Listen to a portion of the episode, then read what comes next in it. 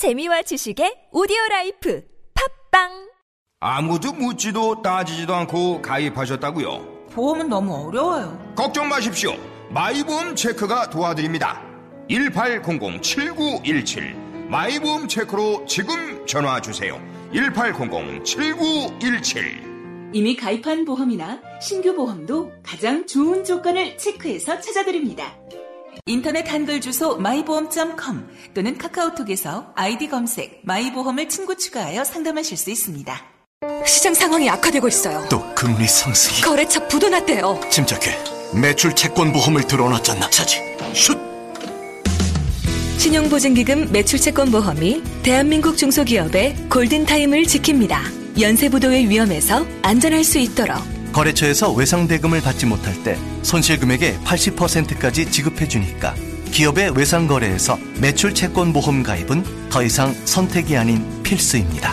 기업을 살리는 매출 채권 보험 대표번호 1588-6565 자세한 사항은 홈페이지에서 확인하세요. 이 캠페인은 중소벤처기업부와 신용보증기금이 함께합니다.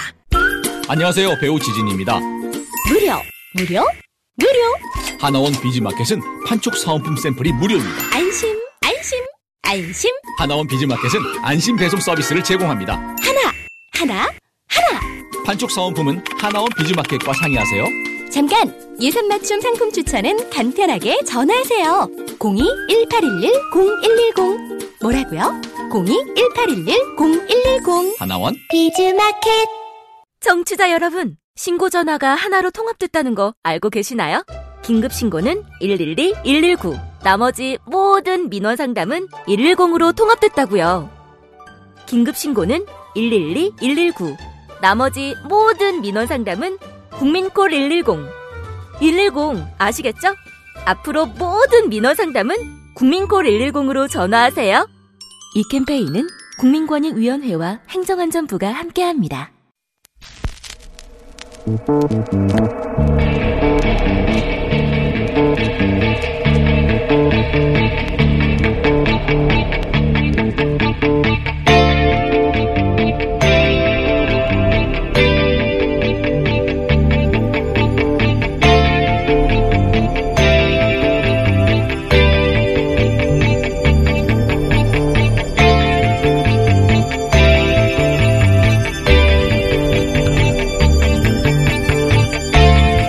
안녕하세요. 김호준입니다. 인도네시아 조코 위도도 대통령이 국빈 방문을 마치고 어제 귀국했습니다. 중국 중심 교역을 탈피해서 아세안 국가들로 시장 다변화를 도모하겠다는 소위 신남방 남방 정책의 일환으로 아시안 중 인구가 2억 6천만 명을 가장 많고 경제 규모 역시 1조로 가장 큰 인도네시아가 문 대통령의 첫 국빈 방문국이었죠. 모든 정부가 자기 철학에 따라 여러 정책을 내놓고 신남방 정책도 현 정부의 그런 정책 중 하나입니다. 이를 언론이 다 받아주며 보도할 의무는 없죠. 그런데 지난 1년간 그렇게 경제가 어렵다고 외쳐던 경제지라면 다른 건 몰라도 경제적 관점에서 이 방문을 다뤄야 정상 아닌가. 마침 세계 16위의 경제 규모인 그리고 인구 절반이 30대 이하고 빠른 속도로 성장하는 rising market의 대통령이 왔는데 그렇게 한국 경제 위기를 외친 경제지는 이 방문을 어떻게 다뤘는가? 한국 경제 관련 기사를 찾아봤습니다. 아세안과 어떤 구성으로 어떻게 경제적 관계를 맺고 시장을 개척해야 하는지에 대한 분석, 전망, 조언, 비판 없습니다. 기사가 몇 되지도 않지만 죄다 어떤 재벌의 모 회장, 모 부회장이 인도네시아 대통령을 만났다. 이게 전부입니다. 한국 경제는 한국 경제를 정말 걱정하는 게 맞기는 한가? 김호준의 의문이었습니다.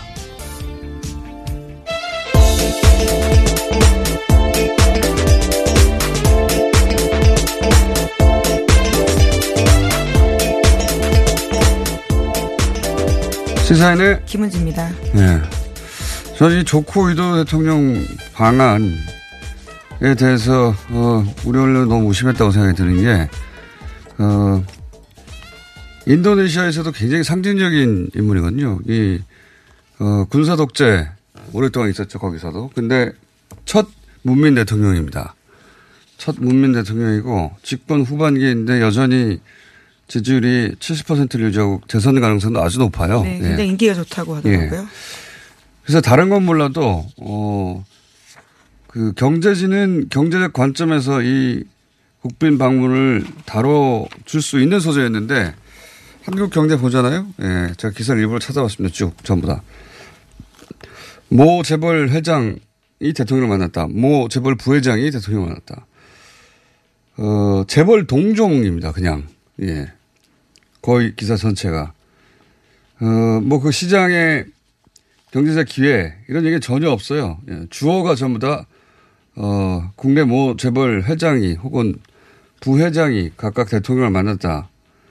어, 안전나 선악 한국 경제 걱정 아닙니까? 한국 경제는? 근데, 예. 그래서 최저임금 기사가 천 개 썼잖아요, 천 개. 네, 정경련이 대주주인 회사이기 때문에 재벌 위주의 동향을 보도하는 것 네, 같은데요. 한국 경제 아니라 재벌 살림 걱정하는 것 같다. 예. 한국 경제 걱정한다는 얘기 그만했으면 좋겠다. 그런 생각을 저도 기사 보면서 했고 또 하나 요거 짚고 넘어갔으면 좋겠는데 이 인도네시아 대통령의 방안을 다루지 않는 이유 중에 하나 또 하나 이유는 이 아, 아세안 국가들에 대해서 어, 무시하는 게 우리 사회에 있는 것 같아요. 예. 우리보다 못 산다는 거죠. 예. 그리고 또 백인도 아니고, 어, 이게 서양이 이 동양에 심어준, 어, 동양이 서양보다 열등하다 하는 오리엔탈리즘, 이걸 우리 스스로 내면하는 게 아닌가. 그래서 동양을 우리가, 우리 스스로 무시하는 거죠. 우리도 동양인인데. 예. 그런 점도 있는 것 같고. 또 하나는 굉장히 전 재밌는 대목이라고 보는데, 어, 일제 강점기 때 일제가 우리한테 2등 시민 의식을 심어줬어요. 2등 시민. 그래야 식민 통치가 용이하니까. 그러면서 중국은 3등 국민으로 만들었습니다. 이게 전략인데, 어, 1등 일본에 무시당하면 스트레스 받잖아요. 그걸 3등 중국을 무시하면서 그 질서를 받아들이는 겁니다, 그냥. 어, 그리고 2등을 괴롭히면서, 갈구면서 정신적 보상을 얻는 거죠. 예. 네. 어, 심리 전략 중에 하나인데, 이게. 그리고 1등 자리는 일본 대신에 이제 미국이 가져갔죠, 지금은. 해방 이후는. 일본의 외교 전문가들 그런 얘기를 해요. 일본이 미국과 외교에서 항상 을 위치 아닙니까? 예. 여기도 그 우리가 한미 동맹을 치는 것처럼 보수파가 항상 어, 한일 동맹 아니죠 미일 동맹을 외치거든요. 예. 상당 의뢰 위치인데 그럼 스트레스를 받을 거 아닙니까? 그러면 그 스트레스를 미국에서 받아서 어 그걸 우리나라에 풀어왔다는 거예요. 이거 일본의 외교 전문가들 하는 얘기입니다. 예. 일제 때부터 일본 우익이 어, 한국을 식민 관리했던 그 기법 그대로 어, 여전히 일본은 우리를 그렇게 상대하는 거거든요. 이게 우리가 동남아한테 가지는 의식 이거하고 일본 우익이 우리한테 가진 의식이 똑같은 겁니다. 굉장히 못됐고 굉장히 못난 건데. 이거 앞으로 좀 다뤄봐야 되겠습니다. 네. 자, 첫 번째 뉴스는요? 네, 오랜만에 재판거래 의혹을 가장 먼저 뽑았는데요. 어제 법원이 증거인멸까지 도왔다라는 비판이 나온다라는 소식 전해드린 바가 있습니다. 이 사건 파장이 점점 더 커지고 있습니다. 차관급 인사였던 유해용 전 대법원 수석 연구관에 대해서 압수수색 영장이 기각된 지 기각된 게 청구된 지 사흘 후였습니다. 그 사이에 유 전 연구관이 자료를 파괴했다라는 건데요. 유 전 연구관은 공무상 기밀 누출 혐의를 받고 있습니다. 박근혜 전 대통령 비선 진료를 맡았던 김영재 원장 부인 박채윤 씨 등 특허 소송을 밖으로 내세웠다라는 건데요.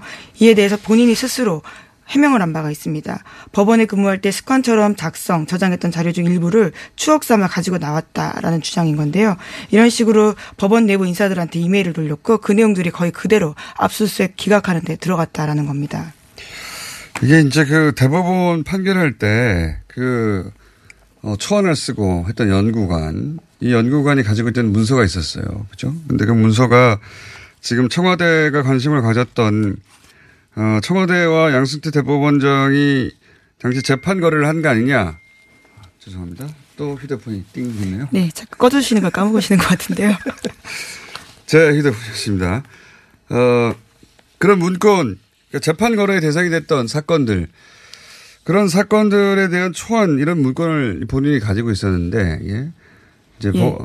추억 삼아 일부 가지고 나왔다라는 식의 해명들을 했는데요. 이에 대한 압수수색 기각 자체가 이런 내용들을 상당 부분 받아들인 게 아니냐라고요. 오늘 아침 한국일보가 지적하고 있습니다. 그러니까 어제도 잠깐 나왔는데 어, 어, 어, 어제 저희가 잠깐 다뤘는데 아침에 좀 더 자세한 기사가 나온 겁니다. 그러니까 어, 이게 이제 재판 거래 대상이 되는 사건, 그 사건 관련한 문건들이 있으니까 어, 검찰에 불려가서 그 문건이 있다는 걸 인정했어요. 그리고 그 문건을 파기하지 않겠다고 서약도 썼어요. 검찰에 가서. 근데 나오자마자 파기를 해버린 겁니다. 네, 그래서 검찰의 절차에 따라서 압수수색 영장을 청구한 건데요. 법원이 사흘 동안이나 그것들에 대한 판단을 하고 있지 않다가 사흘 후에 겨우 기각 판정을 내렸거든요. 그러니까 또 그 사이에 총 세 번 기각했어요 또. 그러니까 이 문건의 존재를 확인하고 검찰에서 압수수색 하려고 하니까 법원이 기각하고 그 기각 세 번 하는 사이에 그 문건들을 다 파기해버린 거죠. 이게 어 당연히 보통 사람들 같았으면 압수수색 영장이 나왔고 90%가 나오니까요. 근데 이제 이 사법농단 관련해서는 90%가 기각되고 있습니다. 현재 거꾸로. 그리고 문, 검찰이 문서의 존재를 확인했어요. 서약 파기하지 않겠다는 서약까지 얼마나 파기할 것 같으면 파기하지 않겠다는 서약까지 받았겠습니까? 받았는데 돌아가자마자 다 파기해버렸어요. 네, 그러면서 이렇게 핑계대고 있는데요. 검찰이 끊임없이 자기를 압박할 것을 예상해서 스트레스가 너무 심해서 어차피 법원에서도 범죄가 안 된다고 한 만큼 문제가 없을 것으로 생각했다라는 주장인 건데요. 문제가 없는데 왜 파기합니까? 그렇죠. 앞뒤가 안 맞죠. 예. 이거 그 보통 사람은 그냥 그냥 구속 사유예요. 예. 네, 이 자체가 문제가 되는 사안인데요. 이 자체가 구속 사유입니다. 예, 고위법관 출신들입니다. 모두 법을 아주 잘 알고 있는 사람들인데 오히려 법을 잘 알기 때문에 이런 식으로 악용하고 있다라는 비판을 살 수밖에 없습니다. 그러니까 원래 자기가 가지고 있는 문서, 예. 자기 문건을 없애는 건 증거인멸이 아니거든요. 예. 근데 그 안에 자기 문건도 있고 다른 것도 섞여 있었나 보죠. 예. 그래서 법을 잘하니까 그렇다 하더라도 일반인은 구속사유예요. 구속사유인데 어, 상상을 초월하는 문건이 있지 않고서야 이런 위험을 감수하면서 서약까지 썼는데 어, 다 파기했겠는가. 네, 또 이렇게 압수수색 영장을 기각했던 판사도 이미 유 변호사와 함께 근무한 적이 있다라는 지적을 받고 있어서 애초에 자격이 없는 사람이 영장 심사를 한 게 아니냐라는 비판도 나오고 있습니다. 그러니까 서로 서로 어, 법원이 이 정도 되면 이건 그냥 범죄 집단처럼 바라볼 수밖에 없는 겁니다. 예. 이쪽에는 어 수색 영장을 막고 이쪽은 파기하고 그럼 다 파기한 다음에 영장을 내줬어요. 예. 말도 안 되는 거죠. 어 이거 말고 또 나왔어요. 그 위헌 법률 제청 결정이 났는데 양승태 대법원장이 취소시켰다. 네, 검찰 수사에 따른 내용인데요. 양승태 전 대법원장도 검찰 수사 대상에 올랐습니다. 과거에 일선법원에서 헌법재판소에 제기했던 위헌법률 심판 제청을 양승태 전 대법원장이 취소시켰다라고 하는 건데요. 2015년 4월 15년 4월 달에 서울 남부지법의 한 재판부가 위헌 법률 심판 제청을 결정했습니다. 그러면서 한정 위헌인지 물어봐 달라라고요. 딱 결정을 해서 이야기를 한 건데요. 이에 대해서 법원이 부담스럽다면서 그냥 한정 여부가 아니라 단순 위헌 여부로 물으라라고 지시를 했다라는 겁니다. 이게 이제 그, 어, 그 요, 요청을 할 수 있습니다. 재판부에. 이게 위헌인 것 같으니까 어, 위헌 심판 제청을 해달라고 하면 재판부가 받아들일 수도 있고 안 받아들일 수도 그렇죠. 있어요. 잘안 받아들이는 경우가 사실 많습니다. 굉장히 잘안 네. 받아들입니다. 네. 예. 이거 받아들이기도 어려. 물론 헌법재판소에 가서 위헌 판결 나기는 더 어렵고요. 어렵죠. 예. 어, 제청을 받는 것도 굉장히 어려운데 이 재판부는 결정을 한 거예요. 받아주겠다고. 예. 예. 한정위원이라는 건 뭔가 법률 해석이 잘못된 거 아니냐 이거고 그냥 위원이라는 건 법 자체가 잘못됐다 이거거든요. 근데 한정 위원을 싫어해요. 대법원 사법부가. 입장에서는 예. 왜냐하면 사법부가 법률 해석을 이렇게 이렇게 했는데 그걸 가지고 어 그 헌법재판소가 그건 잘못됐다고 한정위원을 해버리면 사법부 판단에 대해서 헌법재판소가 제재를 제동을 거는 거 아닙니까? 싫어하는 싫어하는 건데 그걸 바꿔버린 겁니다. 근데 이게 어 결과 그 동안은 어떤 재판 결과에 영향을 주었다지 한 번 내린 결정을 뒤집었다. 이런 구체적 사례는 안 나왔어요. 근데 이건 한 번 내렸던 결정을 구체적으로 뒤집은 겁니다. 예, 그렇습니다. 심지어 해당 재판부에서는 관련해서 당사자에게 사실까지 통보했다라고 하는데요. 이 사실을 아예 뒤집어 버린 겁니다. 이 양승태 어, 시절 이런 일들을 보면 결국 사법부가 사법부 독립이 중요하다. 말하려면 이거 제대로 처리해야 되는 겁니다. 예. 자기들이 뒤집어 놓고. 특히 여론을 통한 비판에 대해서 굉장히 민감했었거든요. 사법부 독립 그때만 외쳤었는데요. 내부적으로는 그런 독립 전혀 지켜지지 않았다라는 근거들이요. 계속해서 나오고 있습니다. 정말 이건, 쏟아지고 있습니다. 예, 이게 이제 결과를 바꿨다고 구체적으로 나온 첫 번째 사례인 것 같고 이건 그래서 저희가 잠시 2부에서 좀 더 구체적으로 다뤄보겠고요. 어, 그래서 이제 지금 국회에서 어, 이 사법농단을 국정조사하자. 예, 드디어 국회가 움직였는데요. 어제 더불어민주당 소속 국회 법제사법위원회 위원들이 관련해서 국정조사 추진하겠다라고 밝혔습니다. 또한 국정조사로 위법 행위가 드러나면 해당 법관에 대한 탄핵도 추진하겠다라고 밝혔는데요. 여당 지도부도 이에 대해서 적극적인 편입니다. 하지만 자유한국당이 반대하면 사실상 그러니까 관례상 이루어지기 어려운 상황인 건데요. 자유한국당은 북한산 석탄 반입 관련 국정조사를 요구하면서 이에 대해서 어깃장을 놓고 있는 상황입니다. 어, 희한하게 이제 이 사법부의 사법농단 국정조사에 대해서는 자유한국당이 반대하고 있습니다. 예, 반대하면서 북한산 석탄 반입 국정조사. 네, 긍정적이지 않고 네. 있는 건데요. 이, 사실 이 북한산 석탄 이 배가 드나든 건 박근혜 정부 시절이에요. 예. 그때부터 드나들었는데 박근혜 정부도 알고 묵인했다는 건지 여하간 그런 국정조사 로 맞불을 놓고 지금 사법농단에 관해서는 어, 자유한국당이 반대 사실상 반대 의견을 표하고 있는데 이때 어제 어 네, 이은혜 헌법재판관 후보자 인사청문회가 있었는데요. 여기서도 한참 이 논의가 있었습니다. 어제 활극이 좀 있었습니다. 그래서 검색어에 어, 두 국회의원이, 의원의 예. 국회의원의 이름이 오를 텐데 잠깐 들어보시겠습니다. 아무리 사법부라 하더라도 잘못한 것을 그 지적하고 얘기하는 게 불복 절차가 있습니다. 사법부의 결정에 대해서는 불복 절차를 따르면 될 거 아니에요. 위원장이 말이지 사회가 보면 될지 무슨 판사야 당신이 이런 당신이 뭐 하는 거야 지금? 당신이라 당신이 이런 우리 형이냐? 정말 진짜 이 보자 보자 하니까 말이야. 응? 아니 질문하는 3분 정해 하겠습니다. 네. 오늘 갑자기 아침에 인터넷을 어, 보신 분들은 박지원 의원과 여상규 의원 이름이 왜 검색어 올라왔나. 이 두 분이 어제 어, 사법농단 관련해서 예. 네, 헌법재판관 후보자 인사청문회였는데요. 관련해서 물어볼 수밖에 없는 질문이 재판거래 의혹이었습니다. 계속해서 이런 질문들이 모이자 판사 출신인 법사위원장이 이를 제지하면서 갈등이 시작됐습니다. 예. 에, 법사위원장이 제지하고 박지원 의원은 우 질문도 못하게 하느냐. 당신이 내 형님이야. 뭐 이런. 실제로는 본인이 훨씬 나이가 많다, 훨씬까지는 아니고요. 더 많다라고 하는데요. 박지원 의원이 어, 나이로는 형님입니다만 이런 활극이 있었고 자세한 내용은 저희가 보도된 것 이외에 자세한 내용은 뉴스공장에서 내일 박지원 의원 나오면 한번 물어보겠습니다. 예. 이것도 역시 사법농단 때문에 벌어졌던 그렇죠. 국회 예. 활극이었습니다. 질문을 계속 막았거든요. 다음 뉴스는요. 네, 삼성그룹 노조 와해 공작에 관련한 혐의를 받고 있는 이상훈 삼성전자 이사회 의장에 대한 구속영장이 기각됐습니다. 어제 밤늦게 법원이 결정한 바인데요. 서울중앙지법 이현학 영장전담 부장판사가 기각 사유를 다음과 같이 밝혔습니다. 경영지원실장으로서의 지휘와 역할을 비춰서 이 의장이 보고받은 것으로 보이는 문건들의 존재만으로는 그것이 구체적으로 뒷받침되지 않고 있다라는 건데요. 그러니까 소명이 부족하다라는 겁니다.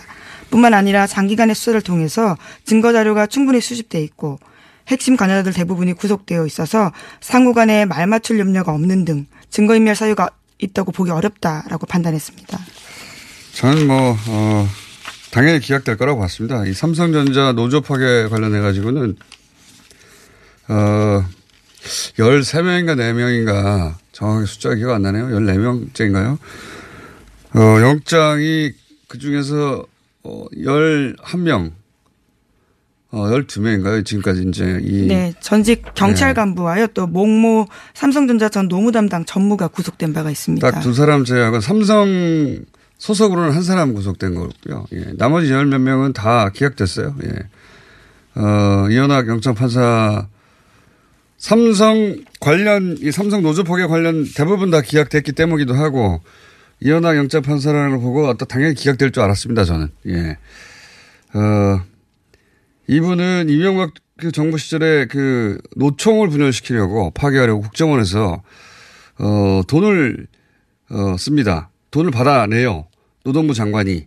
네, 이치필 전 장관 예. 말씀하시는 노동부 거죠? 장관이 국정원에서 돈을 받아요. 그래가지고 국민노총이라고 하는 새로운 걸 만들어내죠. 어영 노총을 예. 설립하고 어 이걸 지시하고 집행했다고 부하 직원이 정책보좌관이 다 시인을 했어요.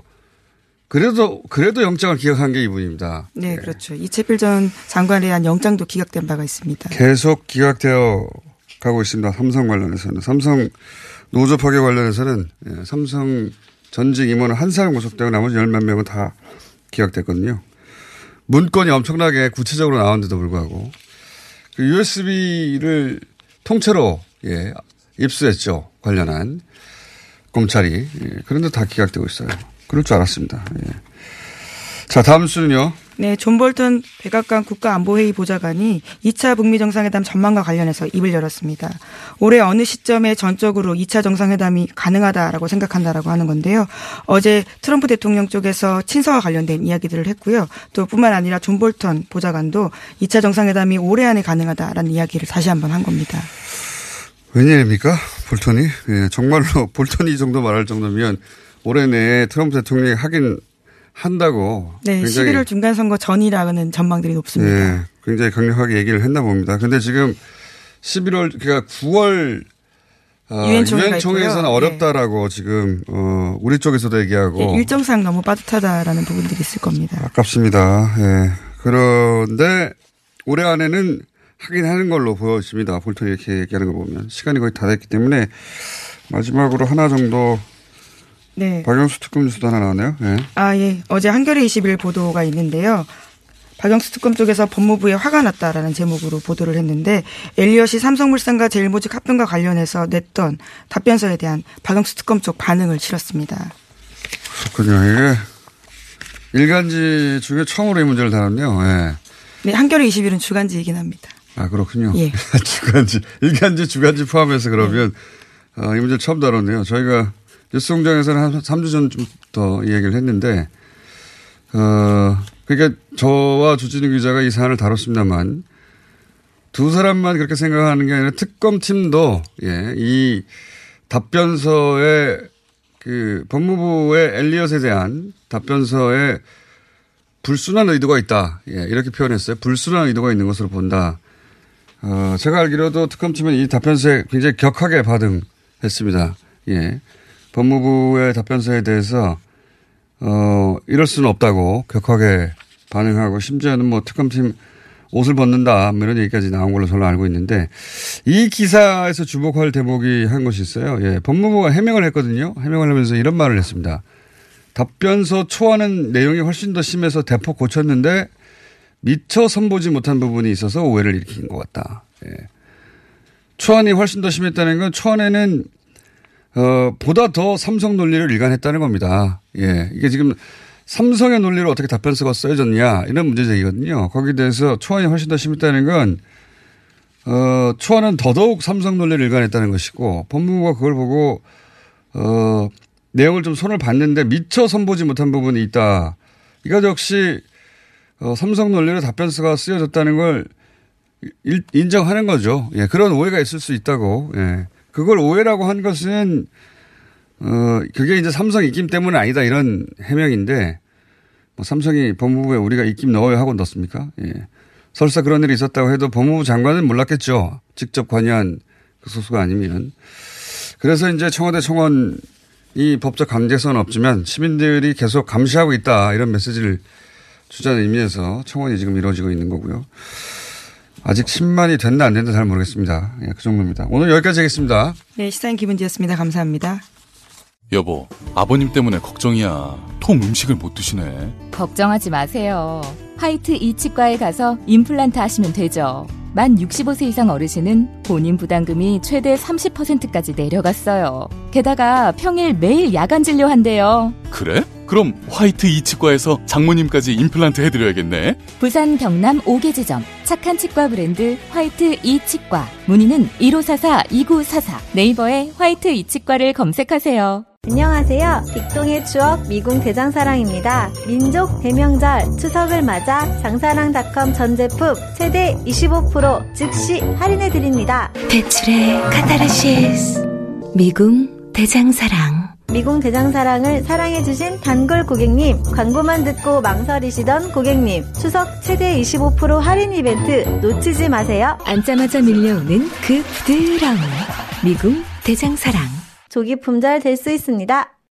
이거 차량용 핸드폰 거치대야? 응, 조인트라고 투임에서 새로 나왔는데 얼마나 편한지 몰라. 동생은 인터넷 강의 볼 때 태블릿 거치대로 쓰고 우리 엄마는 요리할 때 레시피 보는 용도로 쓰기도 해. 조인트라고? 응, 우리 아빠는 골프 스윙 연습할 때도 셀카 거치대로 쓰시던걸? 그러면 나도 헬스 할 때 셀카 거치대로 쓸 수 있겠네. one, two, three 할 때 투, 힘 세다 할 때 힘, 투, 힘. 네이버에 투 힘을 검색해보세요. 오빠, 오빠한테서 매력적인 향기가 나는데? 어, 역시 박지희. 한 방에 알아보는구만. 헤이브로 올인원 파워바로 샤워하고 왔지? 아, 이 오빠 여자들이 좋아하는 건 어떻게 알고? 확실히 헤이브로 올인원 파워바 쓰는 사람 옆에 가면 뭔가 다른 느낌이 있어. 은은한 향기가 나면서 아, 또 섹시해 보이기도 하고. 그래서 이 오빠가 쓰는 거 아니겠니? 박지희가 추천하는 올인원 향수 비누. 지금 포털에 헤이브로 검색하세요.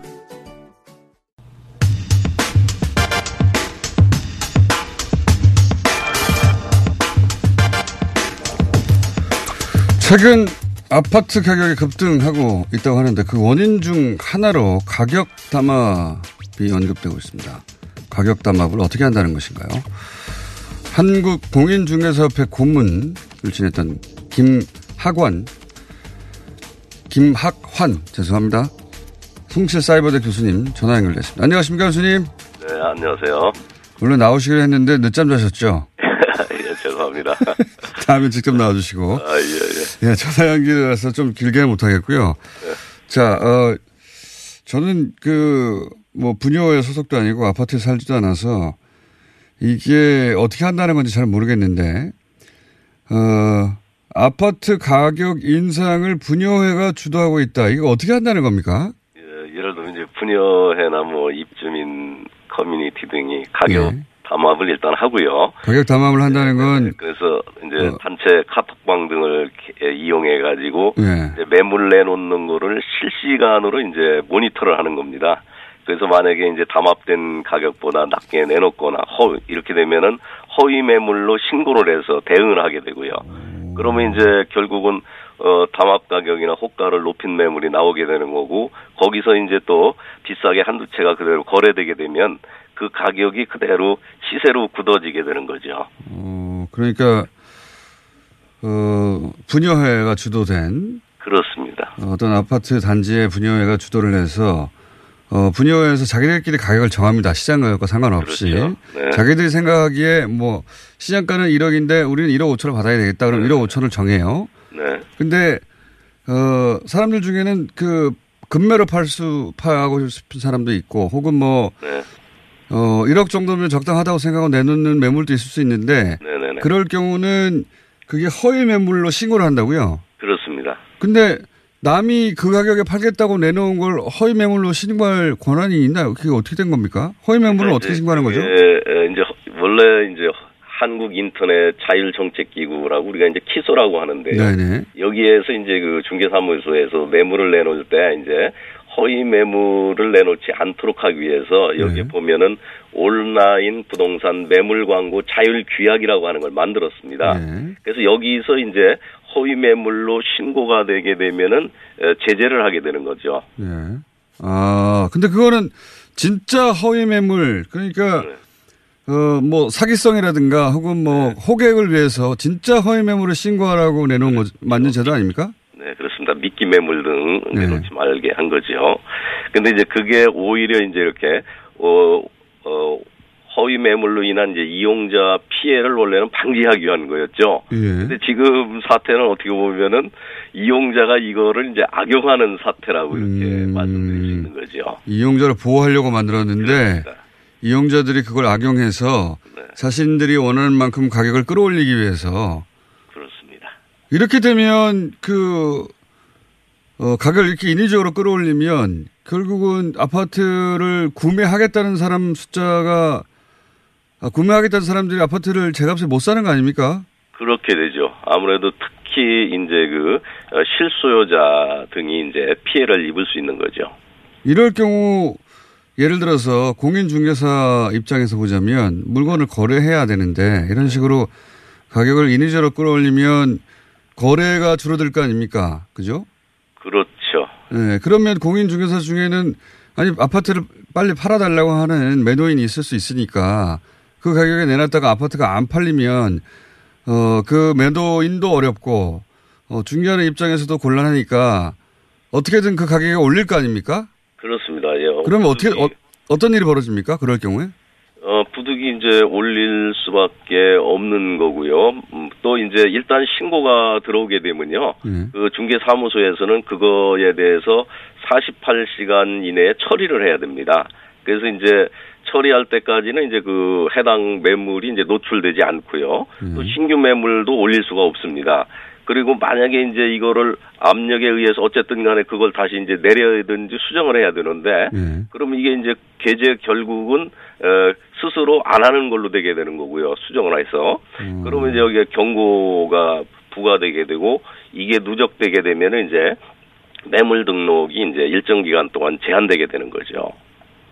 그러면 그 매도인이 1억에 내놓자고 했는데 네. 그 아파트 분야에서는 1억 5천이 자기들 기, 어, 정한 기준이에요. 예. 그러면 이 1억에 팔겠다고 한 사람을 위해서 공인중개사들이 움직였어요. 네. 그러면 분여회가 이 공인중개사에 대해서도 보복을 합니까?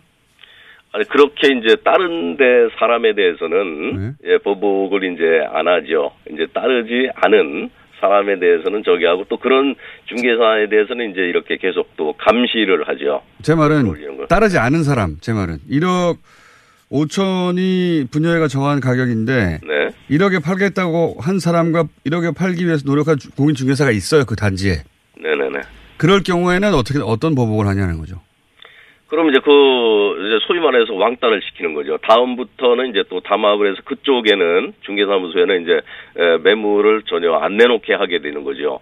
그러면은 매물 정보를 얻지 못하면 영업을 하기가 어렵게 되는 거죠. 공인중개사 입장에서는 그렇습니다. 결국 그 압력에 따를 수밖에 없게 되는 경우가 많다. 그렇죠. 네네.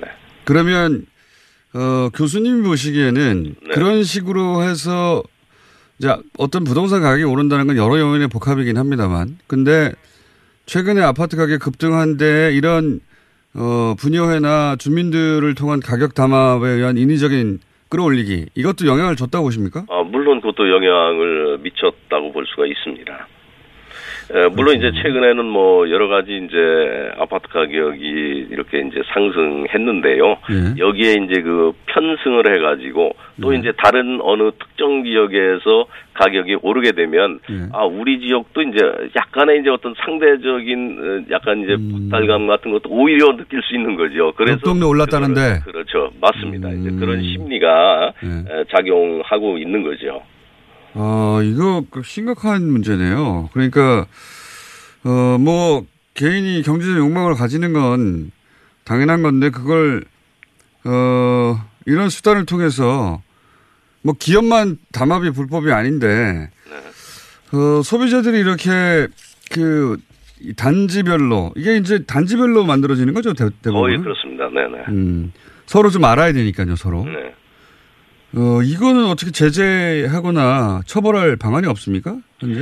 물론 이제 우리가 그 형법상 업무 방해죄가 있습니다. 그래서 이제 허위 사실을 유포하거나 이제 어, 위계나 위력으로서 업무를 방해하면 이제 업무 방해죄가 되는데요. 이건 분명히 이렇게 허위 신고를 해서 이제 중개사무소로 하여금 매물 광고 자율계약상의 제재를 받도록 하는 거거든요. 네. 그러면 이제 업무 방해죄에 해당이 될 수가 있고요. 또 이제 에, 뭐냐면 에, 우리가 신고를 하는 사람에 대해서도 좀 이제 신고가 아, 상당히 검증을 해서 하도록 이제 신고 요건을 좀 강화한다라든지 또 그런 사람에 대해서는 추후 신고에 대한 어떤 제한 등 이런 거를 좀 가할 필요가 있고요. 또 이제 어, 우리가 좀 형법상의 이런 업무방해죄와는 달리 이렇게 에, 부동산에 대한 가격 담합 행위 자체에 대해서 좀 더 처벌하는 이런 거를 뭐 공인중개사법이나 이런데 어떤 별도 처벌 규정을 두는 게 어떨까 싶고요. 또 이렇게 담합 행위는 이제 여러 사람이 하는 거 아닙니까? 네. 그러면 이제 거기에 가담했던 사람은 이제 그걸 알고 있으니까 네. 여기에 대해서 어떤 뭐 좀 신고 포상제 같은 거 음. 이런 거라도 좀 도입하면 어떨까 뭐 이런 생각도 들어요. 그러니까 교수님이 이제 뭐 어떤 법 적인 조치나 여러 가지 방안이 필요하다고 생각하시는 정도로 이게 현장에서는 심각한 정도입니까? 그렇습니다. 이게 상- 간과할 수 있는 저희가 아니고요. 아무리 그 부동산 어, 대책을 여러 가지를 내놔도 이렇게 되게 되면 그게 효과를 발휘할 수가 없습니다. 음, 그러니까 지금 말씀대로라면 어떤 단지에서 한번 이렇게 하면 옆 단지는 우리도 해야 된다고 올라가고 이렇게 서로 서로 상승작용을 이렇게 해서 결국은 그렇죠. 전체적으로 시세가 끌어올려지게 되죠. 이게 올해 최근 들어서 심합니까? 어, 그렇습니다. 특히 이제 이런 분위기가 이제 형성될 수 있는 거는 이게 진짜 뭐 가격 담합에 의해서 한 달 사이에 뭐 3억 원씩 폭등하게 되는 거 이건 정말 말이 안 되는 거죠. 아, 근데 어쨌든 이게 가능해지는 거는 결국 지금 그 부동산 시장이요. 이게 이제 매도 우위의 그 시장이라고 볼 수 있기 때문에 그런 거죠. 예. 예, 매도 우위라는 거는 이제 매도자가 이제 더 음. 어, 이렇게 힘을 쓰는 어? 이런 시장이죠. 그래서 어, 이게 반대로 이제 에, 매수자들이 더 많아져 가지고 음. 매수자 어, 이제 매수자들이 이제 적다는 얘기죠. 네. 적어 가지고 이제 매수자 우위 시장이 되게 되면은 이렇게 아무래도 뭐 금매물 등을 처분하기 위해서 담합을 한다고 하더라도 이걸 막기는 어렵고요. 음. 또그 담합 그룹에서도 이탈자가 생길 수밖에 없는 거죠. 음. 근데 지금은 이제 시장은 이게 매도자 우위 시장이고 뭐 매수인들이 이렇게 안 살라면 말아라. 우리는 또 가격 이렇게 또 올리겠다. 뭐 분위기가 또 올라가는 분위기고 이러니까 그래서 이런 것 때문에 이제 이게 그 가능해지는 거고요. 또 이제 여기에 대해서 이렇게 호가 담합을 하는 거에 대해서도 부동산 중개업계 등에서도 여기에 대해서 이제 강하게 대응을 못 하는 게 바로 이제 그런데 그 원인이 있다고 볼 수 있는 거죠. 그렇군요. 중개, 어, 중개하시는 분들도 파는 사람들이 이렇게 분여회 단위로 담합해서 만약에 여기 참여하실 경우에, 경우에 이제 장사에 불이익을 준다든가 하면, 예, 예. 어, 꼼짝 못 하겠군요, 사실은. 어, 거기에 일단 뭐 동조할 수밖에 없게 되고요. 어. 또 물론 이제 극히 뭐 일부 중개 사무소에서는 이제 호가 상승을 부추기는 경우도 있습니다. 거꾸로. 예. 뭐 예, 그런 예, 경우도 있겠죠, 물론. 네네네. 네, 어, 아무래도 뭐 네네. 근데 오늘은 여기까지 해야 될 것 같은데요. 예, 예, 교수님 한번더 나오셔야 될 것 같습니다. 이제 아, 기본적으로 알겠습니다. 이해했고요. 네네. 그러니까 교수님 생각으로는 어, 이 어, 주민들이 혹은 뭐 분여가 주도하는 아파트의 담합 어, 이 메커니즘은 철저하게 어, 파악해서 처벌하지 않으면 이게 어렵다. 부동산 문제 해결하기. 사실은 이제 이게 좀 근절하기는 좀 쉽진 않은데 그래도 네. 이제 이런 걸 좀 감시하고 해서요.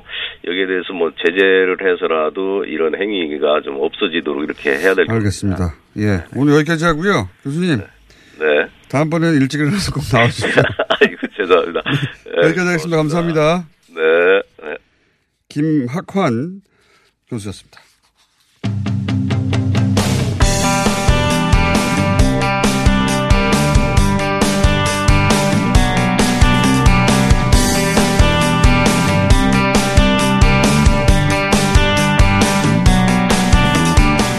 자, 이 사법농단 문제 저희가 브리핑에서 다뤘는데 좀 더 자세히 들어가 보겠습니다. 이재하 변호사 나오셨습니다. 안녕하십니까? 예, 안녕하세요. 오랜만에 뵙겠습니다. 예, 예.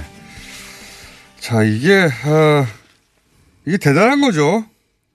제2의 사법농단이 또 시작된 것 같습니다. 제2의 사법농단, 제1의 사법농단은 뭐였죠? 양성태 아, 예. 어, 대법원장의 사법농단이 제1의 사법농단이고요. 예. 또 새로운 버전으로 이거 아마 김명수 대법원장의 사법농단의 시작이지 않을까 싶어요. 어, 김명수 대법원장도 책임이 있다. 어, 그런 말씀이시네요. 이, 그렇죠. 벌어지는 일에 대해서는. 어, 김명수 대법원장이 원래 그 사법농단 수사에 대해서 적극 네. 협조하겠다고 했는데 지금 그 관련 판사들에 대한 영장이 90% 이상이 이제 기각되잖아요. 예. 그러니까 영장 전담 판사가 결국 검찰 수사를 지금 온몸으로 막고 있는 겁니다. 그렇긴 예. 한데 예. 근데 거꾸로 예를 들어서 김명수 대법 현 대법원장이 어 그거 기각시키지 말고 영장 발부하라고 하면 또 그것도 개입 아닙니까? 그 일종의 지금 방치하는 상태죠. 그 저도 그 답답함은 있는데 네. 어, 이 영장 판사들이 영장을 기각시켜가지고 수사를 방해하는 거에 가깝지 않습니까, 현재. 예, 사법농단 관련돼. 그렇죠. 내가 네. 시간 벌어줄 테니까 어, 증거 인멸을 하라. 그런 시간을 확보해 주는 그게 거죠. 양승태 사법부 시절의 어떤 문제가 아니라 김명수 대법원장한테 책임을 물으려면 김명수 대법원장이 이 기각을 그러면 10%가 아니라 90%로 거꾸로 끌어올려라. 아, 기- 그런 지시는 안 했겠죠. 그러니까 그런 지시를 못 하니까 예. 수단이 없는 거 아닙니까, 김명수 대법원장은? 그런 지시는 안 했을 텐데 네. 그저 이 정도 어, 상황이 심각해지는 상황이 오면 어떻게 해야 될까요? 어쨌든 뭐 그 영장 전담 판사를 다른 사람을 교체를 한다든지 지금 막 교체할 수 있습니까? 어, 교체는 언제든지 가능합니다. 저기 서- 음. 특히 서울 중앙지방법원장이 네. 그 인사권은 언제든지 가능합니다. 음, 바꿔라. 네. 그건 또, 또다시, 어, 문제가 되지 않을까요? 나중에? 아니, 그러니까 바꿀 사유가 있는 게 지금 네. 유해용 그 수석 그 재판연구관의 뭐 그 영장을 여러 세 차례 기각하고 자, 그럼 오늘은 김명수 대법원장을 비판하는 시간입니까? 아니 뭐 그렇지는 않는데요. 그, 그 시간을 너무 많이 썼는데요. 네, 네. 자, 자, 어쨌든 그만큼 김, 그 지금 현재 사법부가 뭘 하느냐 이, 이 사태를 해결해야 되는데 사법부가 오히려 수사를 방해하는 거 아니냐 현재 한 덩어리로 이런 우려를 갖고 계신 거죠. 그렇죠. 그러니까 네. 김명수 대법원장의 음, 국민의 기대 속에서 임명이 됐었는데 네. 더 강력하게 조치해야 된다. 그렇죠. 뜨뜻미지근하게 하고 있는 거죠. 자, 어, 그러면 김명수 대법원장에 대해서 이렇게 어, 아쉬움과 어, 또는 이런 압박이라도 해야 되겠다 싶으실 만큼의 일이 벌어진 거죠. 지금 유해용 전 연구관의 그 문건 폐기. 네. 이게 얼마나 심각한 건지 좀 구체적으로 말씀해 주십시오. 그러니까 이게 일단 압수수색을 가니까 수만 건의 네. 재판과 관련된 우리가 이제 재판 거래 의혹을 사고 있는 네. 통합진보당 국회의원 지휘 확인 소송이라든지 어 일제 그 징용과 네. 관련된 민사소송 등등의 판결 수만 건들의 어 보고서들이 확인 있었는데. 확인했죠. 예. 그래서 이제 본인들에게 예. 본인에게 아, 폐기하지 말라는 각서를 받고 네. 그거를 근거로 해서 영장을 청구했는데 이건 기각을 한 거다 말이에요. 그 사이에 그 수만 건의 문건들은 다 폐기를 한 거죠. 파기를 한 거죠. 그리고 뭐 하드디스크도 떼서 분해해 버렸다고. 그렇죠. 예. 이게 보통 일반 일반인이면 이거 자체로 구속영장 나오지 않습니까? 바로 구속되는 거죠. 증거를 인멸했으니까. 예, 예. 본인이 이게 임- 이, 이걸 파기하는 게 어, 위법이 아니다라고 또 주장했거든요. 그건 물론 이제 이제 본인의 죄에 대해서 본인의 범죄에 대해서 증거를 인멸하는 거 그 자체는 죄가 안 됩니다. 예. 그런데 이제 증거 인멸할 가능성은 구속영장 발부의 사유가 되는 거죠. 예. 그런데 아 그- 그렇군요. 예. 그 자체는 죄가 아니지만 그 안에 뭐가 들었는지 모르기 때문에 구속의 사유는 되는 것이다. 예, 그러면 이분이 구속을 감수하면서까지도 이런 일을 했다고 볼 수도 있는 거 아닙니까? 어, 본인도 그렇고요. 네. 저는 박범석 그 영장 전담 부장 판사도 예. 저는 아마 그 문건 내용 중에 심각한 내용들이 있었기 때문에 그랬으니까 다 없애버렸겠죠. 그 뭐 3일간을 심사를 안 했잖아요. 네. 그, 저, 압수수색 영장이라는 것은 굉장히 신속하게 발부됩니다. 뭐, 그, 인신구속과 달리 실질 심사 이런 거 없거든요. 네. 그렇죠, 그렇죠. 판사가 바로 판단하는 거 네. 그런데 그총 내용. 4일째 대서에 발부됐죠. 그러니까 그 내용이 보면 네. 지금 의혹 수준에 있는 네. 재판 거래가 실질적으로 진행된 구체적 정황이 있지 않는가. 그 저는 그렇게 지금 좀 의심을 하고 있습니다. 그렇지 않고서야 구속이 될 수도 있는 위험을 감수하면서 이걸 굳이 영장도 발부되어 있는데 예. 곧, 어, 뭡니까. 그, 압색 영장도 발부하라고 검찰이 신청해 뒀는데 그럼 본인이 각서 썼잖아요. 예, 예. 각서 쓰는 경우도 있습니까? 검찰이 이걸 요구하는 건 없죠. 그참 그 이제 전직 판사라서 또 그 법원에 영장을 신청하려고 하니 그 근거로 각서를 받아둔 거겠죠? 그래 지금 통상적인 경우에는 판사들이나 법조인들 같은 경우 각서 정도를 쓰면 네. 그게 뭐 효력은 없지만은 어, 자기 약속한 거 저- 아닙니까? 증거인멸을 하지 않죠. 검찰에 가서 각서를 쓰고 네. 그랬는데 그걸 다 삭제했다는 게 어, 보통 사람으로서는 생각하기 힘든 일이죠. 절대로. 그러니까 이 그 박범석 그 영장 정당 부장 판사도 그 내용 자체는 그 청구서에 나오니까 네. 내용 자체의 심각성을 알고 이거 검찰 손에. 들어가면 그 압수수색 되지면 이 법원이 아작 난다. 법원이 이렇게, 아작 예, 난다. 예. 이렇게 생각했기 때문에 이례적으로 어 3일 만에 아, 그 영장 기각하고 어 결국 검찰이 압수수색을 못 하게끔 한 것이 아닌가 이런 생각이 듭니다. 이거 굉장히 심각한 거죠. 그 유해영 전 연구관과 어 박 그 영장 판사 네. 두분 사이의 관계도 있다면서요. 특수하죠. 특수 어그 유해용 그 지금 현재 변호사는 네. 어, 올 초까지만 해도 대법원 수석 그 연구관이었거든요. 네. 수석 연구관은 고등법원 부장 판사입니다. 차관급입니다. 예. 그 아래 근무했던 거죠. 아 바로 부하 직원이었습니까? 예. 그렇게 하면 사실상 영장 전담 심사를 하면 안 돼요. 그렇죠. 특수관계인데. 회피를 스스로가 회피를 해야 되고요. 네. 어, 그런 특수한 관계인데 영, 이 부분에 심사를 했다는 거 그 자체만으로도 징계 사유입니다. 보통은 예. 판사는 안 해보셨잖아요, 근데. 아니, 그러니까 판사를 안 하더라도 제가 이제 민변 사법위원장도 하고요. 이 지금 사법개혁을 네. 위해서 한 20년 동안 제가 꾸준히 연구하고 모니터링하고 그래서. 모시긴 했습니다만. 네.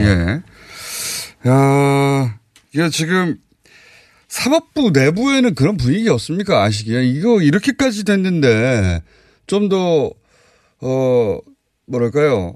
과감하게 조치해서 이 문제를 해결해야지 이렇게 다 덮고 기각시키고 가면 안 된다 이런 분위기는 없습니까? 사법부에. 동료 판사들 제가 알고 있는 동료 판사들도 네. 이거 너무 심하다. 네. 이거 너무 이렇게 예, 노골적으로 수사 방해하는 것이 아닌가 하는 분위기도 팽배하죠.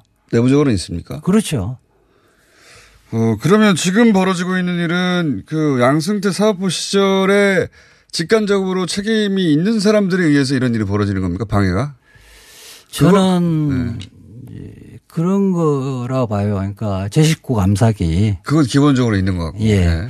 그 다음에 이게 이 수사가 좀 더 진척돼지면 사법부가 만신창이가 된다. 이미 만신창이가 되는 거 아닙니까? 오히려 이렇게 해가지고. 사실은 그렇죠. 네. 이거 잘못 판단하고 있는 겁니다.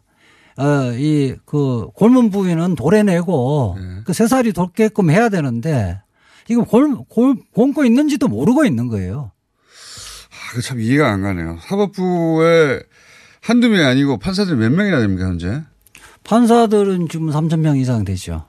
그분들 중에는 분명히 문, 절실하게 문제의식을 느끼고 내부적으로 목소리를 낼 때도 된 것 같은데. 그, 지금 화요일 날인가요? 예. 어, 전국 법관 회의를 했는데 예. 이 이야기는 안 나온 부분에 대해서 굉장히 이 얘기는 아예 안 나왔습니까? 안 나왔죠. 아, 이게 그. 그러니까 젊은 판사들도 자체 내에 계획 의지가 굉장히 약하다고 봐야죠. 약하거나 말, 거론하기 어려운, 예를 들면 자기들의 다 사수나 또는 뭐 자기들이 모시던 분들 이런 분들하고 연관돼서 그런 건가요? 그래 인적 그 연관 관계가 다 있고 뭐 네. 최소한 뭐 1, 2년 같이 근무하거나 또 배석으로 있었거나 혹은 여기서 관계죠. 밀리면 검찰이 사법부의 어떤 어 어떤 약점들을 다 쥐게 된다 이런 것도 있- 있는 거죠. 그런 심리가 굉장히 강한 것 같습니다. 음, 기관 대 기관으로서. 예. 근데 그렇게 볼 사건의 본질이 그게 아닌데 말이죠. 아 그러니까 범죄 부분을 그 범죄는 범죄가 그 단서가 발견돼지고 수사하는 부분에 대해서 그렇게 볼 수는 없는 거죠. 아, 자 오늘은 간단하게 짚어봤는데 구체적으로 이 사안은 짚을 게 굉장히 많습니다. 그렇죠. 시리즈로 한번 나오셔야 될 것 같은데요. 예. 잘 알겠습니다. 하셔야 되는데. 예, 예. 오늘은 맛보기였습니다. 이재하 변호사였습니다. 감사합니다. 감사합니다.